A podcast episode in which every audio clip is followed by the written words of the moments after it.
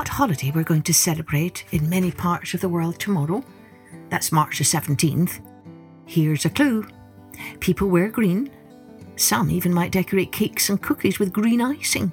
And some even go out hunting for leprechauns.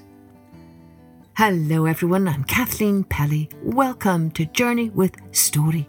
Now, I'm sure most of you knew we celebrate St. Patrick's Day on March the 17th.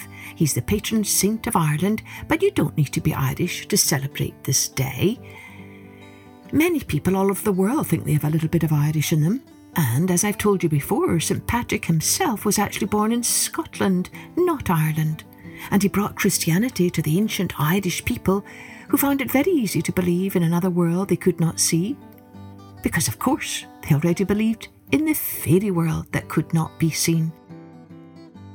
Today's story is about a man who meets up with a leprechaun and he's determined to make the leprechaun give him his pot of gold. Let's see how that goes. Oh, before I begin, a huge thanks to all of our Patreon subscribers who've been digging into their pots of gold every month to help us support our podcast. We really appreciate your support, Patreon subscribers, and I hope you're enjoying your weekly colouring sheets for each of our episodes. And remember, if you want to get some colouring sheets, you can become a Patreon subscriber today. Check out the link in our notes. Now, let's take a journey with the pot of gold. One fine spring morning, when Liam O'Toole was walking down the lane, he heard a strange hammering sound. Now, wherever is that coming from? he wondered, and he peered over the fence into a cabbage field, and what did he see?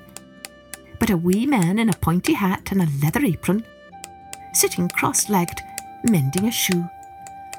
Liam could hardly believe his luck, because he knew as well as everyone else around that if you find a leprechaun, he must tell you where his pot of gold is hidden.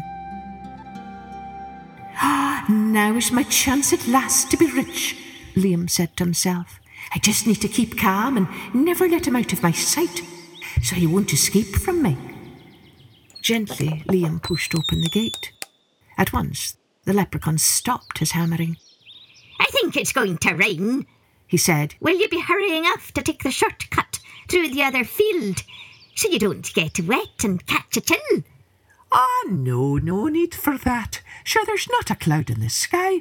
I don't think it'll be raining today, answered Liam, knowing full well the leprechaun was trying to trick him. Well, in that case, continued the leprechaun, I'd thank you to be sure and shut the gate so I don't get a draught. But again, Liam was wise to the leprechaun's craftiness and had no intention of turning around. Ah, now that I have found you, you have to tell me where your pot of gold is, he said. Ah, now, now, don't be so hasty, replied the leprechaun with a frown. I will take you to my pot of gold soon enough, but you can't walk far in those old worn out boots of yours. Why don't I make you a new pair before we set off? Liam reached down and shook the leprechaun.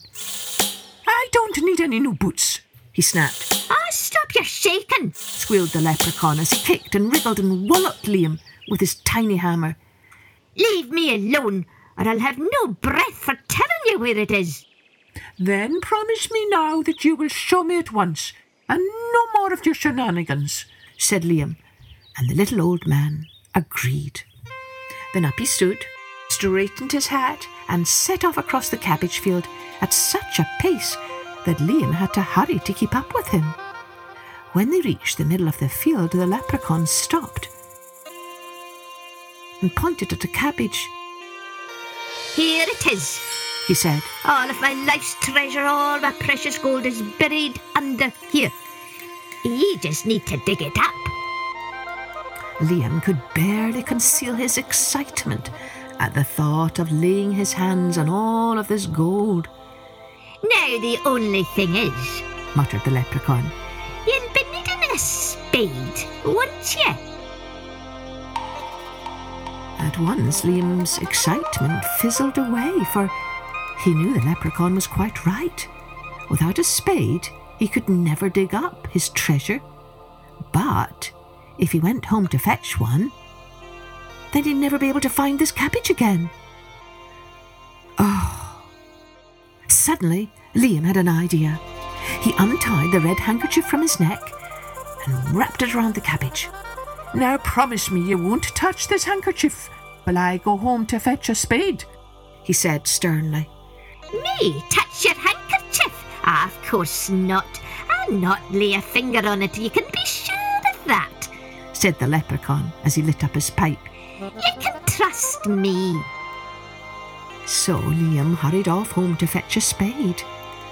On the way back up the lane, he thought of all the wonderful things he could buy with his pot of gold. He laughed to himself at the thought of never having to do another day's work in his life. But when he reached the field, he stopped at the gate and stared and stared, hardly believing his eyes, for every single cabbage, as far as you could see, was tied with a red handkerchief. Liam's heart sank. The crafty leprechaun was nowhere now to be seen, but from far, far, far away came the sound of a distant chuckle and a little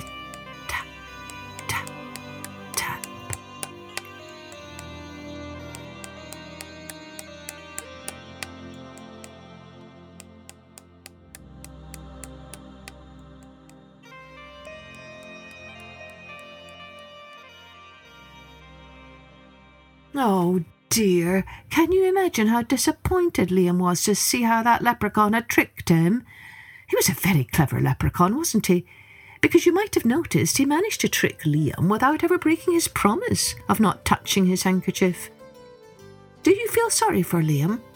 Or perhaps you think it served him right because he was a bit mean to the leprechaun?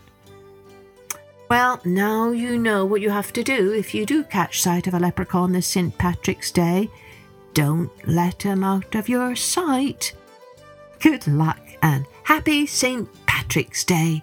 Cheerio then. Join me next time for Journey with Story.